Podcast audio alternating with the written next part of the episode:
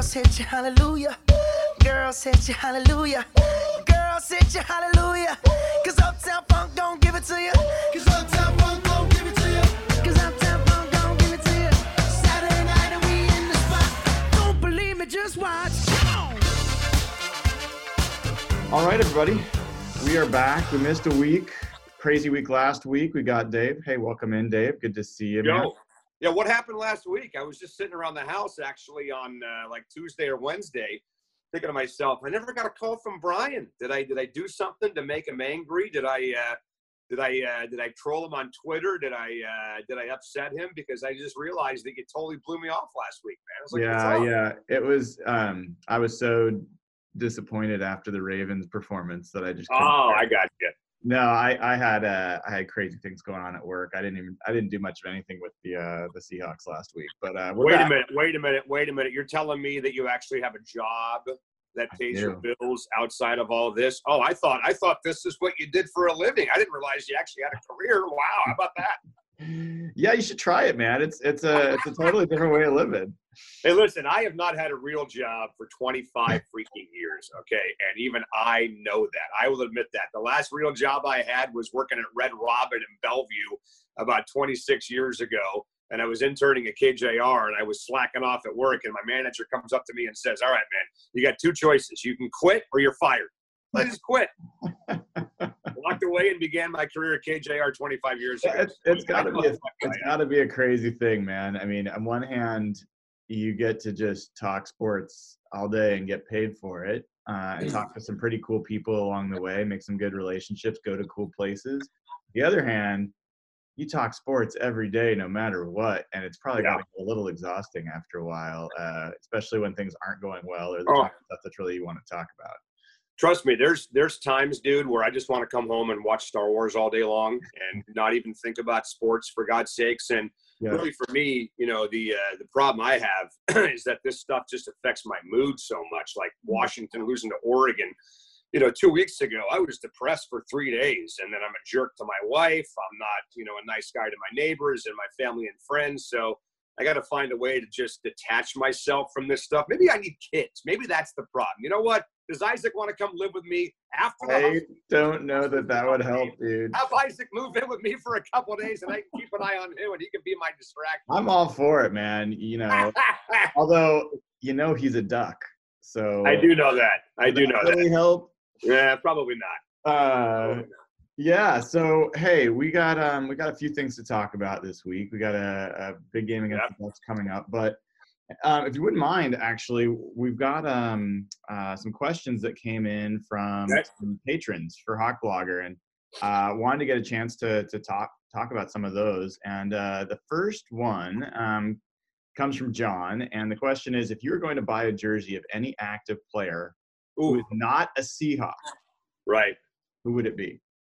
Any active player in the NFL who's not a Seahawk. Not a so Seahawk. anybody on any other team. Well, I mean, first of all, I would never do that. I would never wear a jersey of another player in the NFL. And I, it's funny that is it John? Is that right? The guy John. that had the question. It's funny he brings that up because I always find it so random when I go to a Seahawk game, and you see the same thing I do.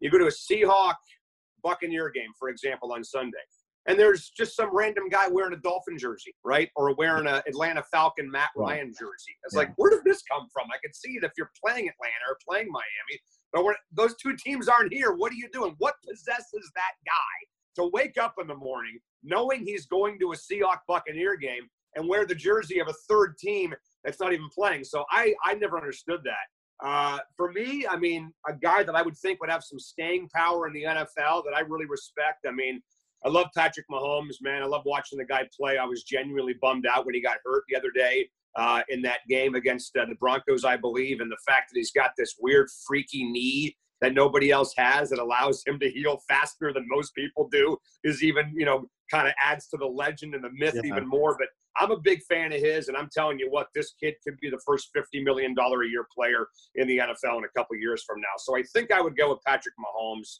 Uh, but again, I would never, ever, ever, ever buy the jersey of another player besides the Seahawk, ever. Yeah, I don't. How about you?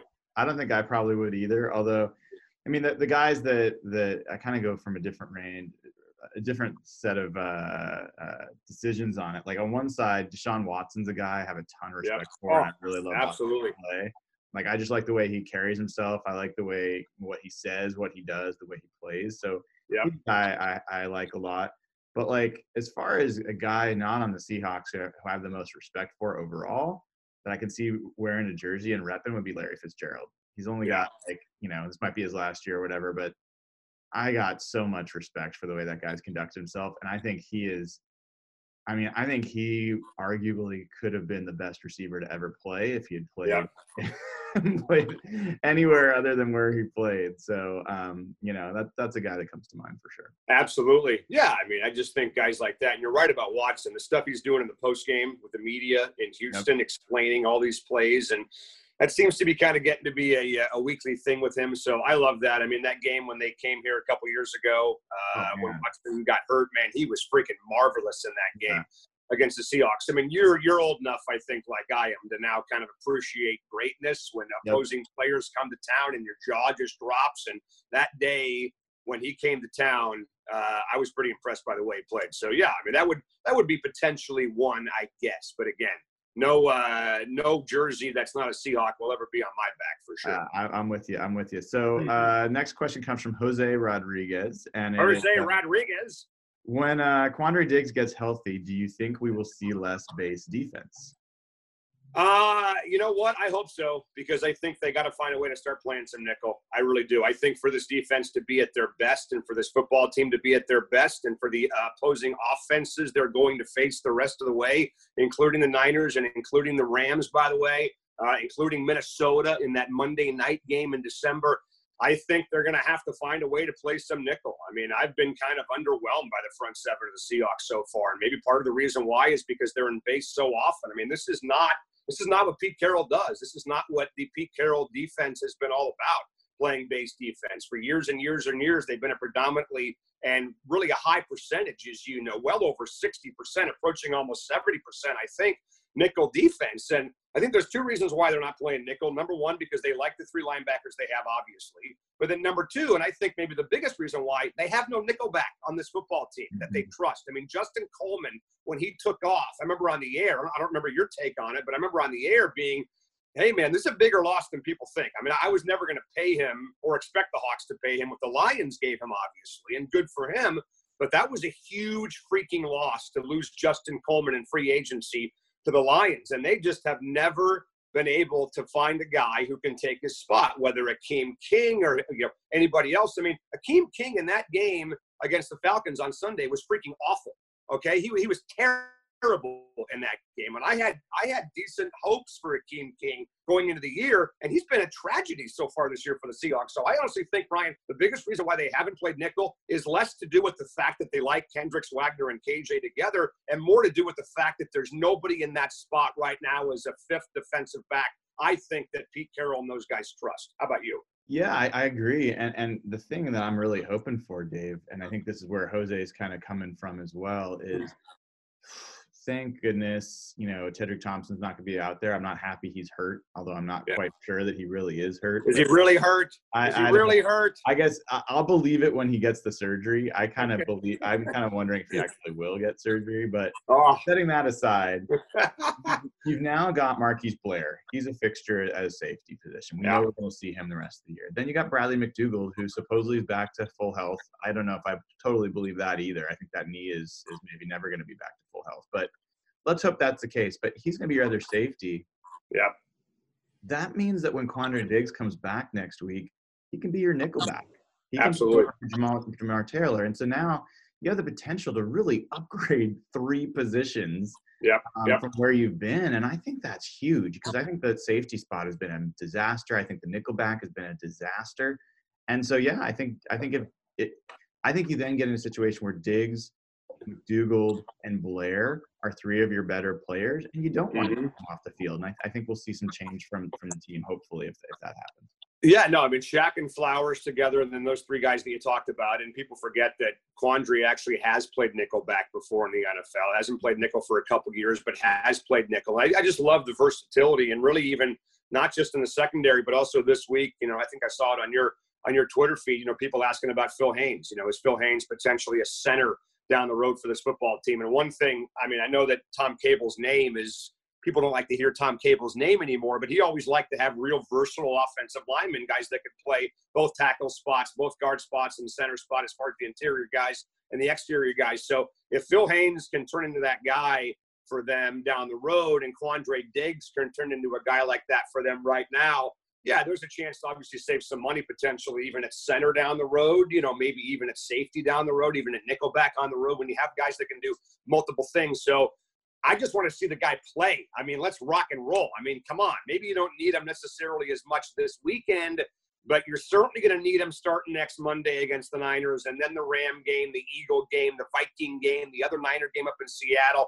They got eight games left to go. Five of these eight teams are against really good football teams. You can include a sixth if you want in Carolina, but I just think that to be at their best and to make a run, which is what all this is all about, they're going to have to start playing some more nickel. And that starts, I think, with guys like Quandre Diggs either showing A, that they can move a different guy over to nickel, or B, that he can go back to that spot that he was in a couple years ago. A great question. 100%. So, got two more questions. Uh, okay. one, next one comes from Donna Burton. Um. With the return of Jarran Reed, does Jadeveon Clowney's approach to pass rush change? How about how he plays run defense? Yeah, I don't think it would. I mean, I don't know why it would. I mean, Jadeveon Clowney, all they've been talking about since he showed up here is that he's now in a 4-3 and he can become a full-time edge rusher. I mean, we've seen him obviously move inside at times, which is I love watching that. I love watching uh, Clowney in a, in a two-point stance, which means he's standing up, going inside on pass downs, disrupting offensive lines, shooting right at the A gap. So I don't know why they would change their approach with Clowney. I mean, again, I, all they sold us on when the guy showed up here is that, well, this is the great, this is the defense that he should have been playing in in Houston, and now he can become a real edge rusher with the Seahawks. So uh, I don't think it will change, but frankly, I mean, as Holmgren said yesterday, I've been a little bit disappointed in Reed in, in just the last couple games. I mean, I, I know he missed the first six games of the year and all that, but it's not like the guy's been out for a year. He's not coming off an injury. He was working out, for God's sakes, when he was suspended for the last month and a half. And it kind of feels to me, Brian, you tell me your thoughts, but it kind of feels to me in the last couple of games that Jarran Reed's kind of been a little bit of a no show so far for these guys. So let's pick that up a little bit. Yeah, I mean, I think. Uh I think you know when you got a guy that's out for six weeks, it's going to take a little bit of time, but yeah, a little I mean, bit of time is over. Let's go. It's I agree. I agree. It's it's time to see some impact. I guess you know my my expectations for Jarran Reed are pretty limited. I don't. I'm not. I wasn't expecting this year if he played a full year for him to get up you know in the ten sack range or anything again. I think to me he's where he can help the most is on run defense. Uh, you know, like that's something he's very good at and shouldn't take a lot of time to get back up to speed with. And honestly, the Seahawks are one of the worst run defenses in the NFL. I mean, they're one of the worst defenses in the NFL overall. And I guess my right. point of view is they have more that they can do that I feel confident they can do to to to be a better run defense quickly than to right. be a better pass rushing defense. Like they've got Poona Ford, they've got Al Woods, they've got Jarran Reed, they've got Jadeveon Clowney, they got Bobby Wagner. These are all guys that are great run defenders let's like stop at least one thing that the opposing offense is trying. Right. To. And right. has got to be part of that. So there was an interesting comment I heard from Mark Schlereth about the fact that the Seahawks are playing so much base, kind of related to the last question, is actually affecting the pass rush because, you know, I can't claim to understand fully all the stuff he was talking about in terms of what mm. technique the people are going to play. But if you got a linebacker on either side, the the responsibility or the uh, approach of the edge rushers changes versus yeah. when you've got nickel and they can go wider on their rush. So you know, I think that there's some you know some people that know. oh, Dave. I saw uh, that coming from the corner of my eye and asked myself, do I stop this now no. or do I just allow this to happen? No, no, you're the latest cat video on the internet. I love it. Um, yeah. So so yeah, I think I, I think that's that's one of the pieces I'm waiting to see. And and you know, I thought we were going to see more Clowney and Ansah paired up, potentially playing like one inside, one outside on the same side sometimes. Right, right. I don't know that it even matters right now the way Ansah's playing. So, um, oh yeah. God. Meaning it, he's not playing well. Yeah, he's he's just yeah. he's been a zero. He really yeah. So, yeah. Well, um, but again, let's not be surprised by that. I mean, the guy's coming off injury. He's getting up there in age. There's a reason why he was available for crying out loud. I mean, I always tell people that, you know, look, I mean, we always want to believe the best out of these guys and hope for the best and look at the positives when players like this become available. But all these guys, I mean, Mike Iupati, DJ Fluker, Ziggy Ansah, even in some to some extent Jadeveon Clowney for crying out loud. There's a reason why these guys were available and I think most of them at some point in time are showing you why they were available. You know, Clowney may be a different situation than everybody else, but just going back to what you're saying about the Seahawks defense, that you want them to be really good at one thing. The only thing that they're good at right now that I can kind of pin my finger on is third down defense. I mean, they've been really good at getting off the field on third down, but they're third to last in the NFL in yards per play, which is not very good behind the Bengals and Dolphins. They're third to last in yards per carry in the NFL at 4.9 uh, per rush on defense, and they're basically a middle of the road team when it comes to defending the pass for the most part. So you're right. I mean, it's it's incredible that they're sitting there at six and two. And let's not confuse this. I mean, they're six and two because they have maybe the best player in the NFL in Russell Wilson. You take Brian, you tell me they've played eight games right now. If Russell Wilson was not the quarterback of this football team, what would their record be after eight games right now? Are they a four and four team? Are they a two and six team? Oh, Are they no. a three and five team? What's their record right now? I think one or two wins probably. Hey, there goes Buster again. Yeah, one, Buster? yeah, yeah. It doesn't yeah. that basically drive home the fact that this guy is the MVP of the NFL when you can take yeah. him off this team and say, I mean, look, maybe Aaron Rodgers, you take Rodgers off the Packers with that group of wide receivers. Who knows what they're doing? They're probably just as bad, but thank God we have Russell Wilson. It just reminds us of this is a quarterback freaking driven league. And as long as you have Russell Wilson on this team, you'll have a chance to win every damn game you play. But it would be nice to see the other side of the ball step up and maybe give us a, uh, a performance that kind of reminds us at least of what we think they can be. Yeah, just just be, you know, just be better than awful. Uh, like right. that, that's the that's the bar right now. So, so last question. This kind of goes into goes into looking at this weekend with the Bucks. I mean, let's yeah. talk about that. You know, exactly yeah. what you're talking about. Um, you know, this uh, Silk Monkey uh, yeah. asks, uh, "Is there any more satisfying head coach to beat in the NFL than Bruce Arians?"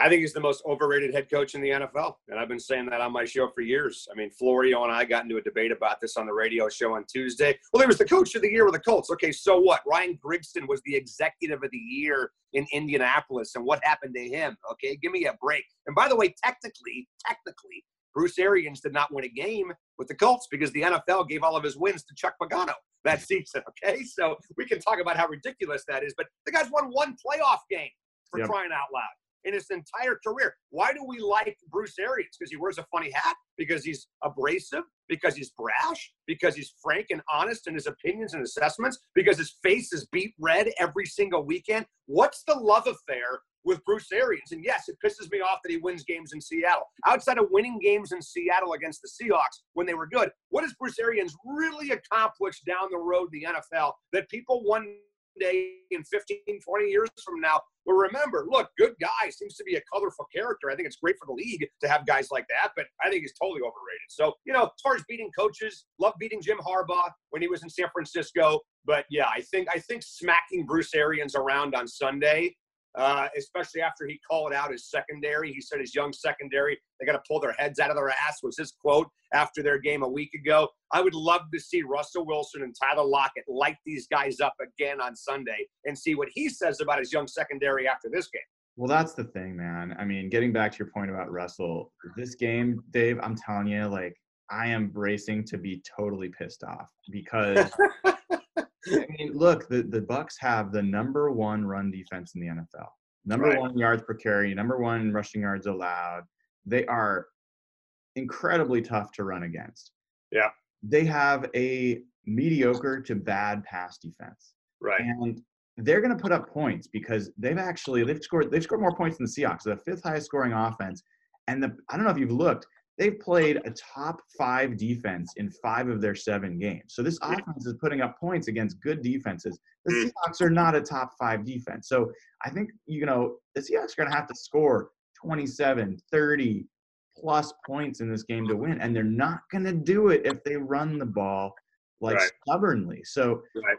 this is, I mean, for all the fact that you, you and I love the run game, I think you and I are, are like flexible about whatever it takes to win is fine. If it means running the ball, fine. If it means passing, fine. This game is screaming for the Seahawks to pass the ball. And and I just hope to God that they don't get stubborn and do something stupid. And you know, thankfully the weather looks like it's going to be good, not going to be raining Yep. it was against Baltimore. And hopefully Russell can play well. Well, they're averaging three yards a carry on defense and under 70 yards a game on the ground. So, I mean, I think the Seahawks running game is good, but it's not that good, right? Where they could dominate against that kind of a defense. And, you know, I'm, I'm very curious. I don't know if concerned is the right word yet because I want to give the guy the benefit. Um, but I'm curious to see how Joey Hunt handles the next couple of games. I mean, he's got Vita Vea, who's a top 20 interior defender in the NFL and is really, I think, starting to come into his own. I mean, obviously, I watched the guy play at Washington a ton. And he was a freaking monster at Washington. And now you're seeing why in the NFL. Vita Vea is turning into a guy who's going to get a freaking fat second contract in a couple years from now from the Tampa Bay Buccaneers. So that's a concern. Uh, the fact that you got the Niners defensive front with uh, an extra three days of rest before that Monday night game next week against this interior of the offensive line is also a concern. So I think we're going to find out real quick. There's going to be no waiting, Brian, to see if Joey Hunt can handle this. We're going to find out right away on Sunday and again next Monday night if Joey Hunt can do this. And if you're the defensive coordinator for the Bucks, and if you're Robert Saleh of the Niners, I mean, uh, just like you don't want the Hawks to make it, you know, hard when it comes to their offensive game plan against the Buccaneers on Sunday, these defensive coordinators won't make it hard either. They will come right after Joey Hunt in both these games. So we're going to find out real quick if this guy can do this or not. That's a concern. And I just think, look, I mean, the Seahawks, the the game against the Cowboys kind of showed their stubbornness in some ways in the postseason last year. And I get a little bit irritated when everybody just jumps on Schottenheimer because Pete Carroll's the head coach of this team. If Pete Carroll saw a weakness and he saw something that he thought they should be doing differently, he would jump on the damn headsets and he would tell Brian Schottenheimer, start throwing the ball. Okay? So we always give the coordinators problems, but we never go after Pete Carroll when it comes to the offensive game plan. You live in a head coach of different you live in a different world than I do. Well, you're on Seahawks Twitter 24 7, 365. I'm not in that pocket of, of hell the way you Oh are. Oh, my God! All it is. I'm just saying is- this yeah. for the folks that don't, for the folks that do want to just come after the play caller for every single game, why don't they go after Pete Carroll? Because they should. Yeah, I, I just don't. That that that to me is like uh, we just live in a very different worlds.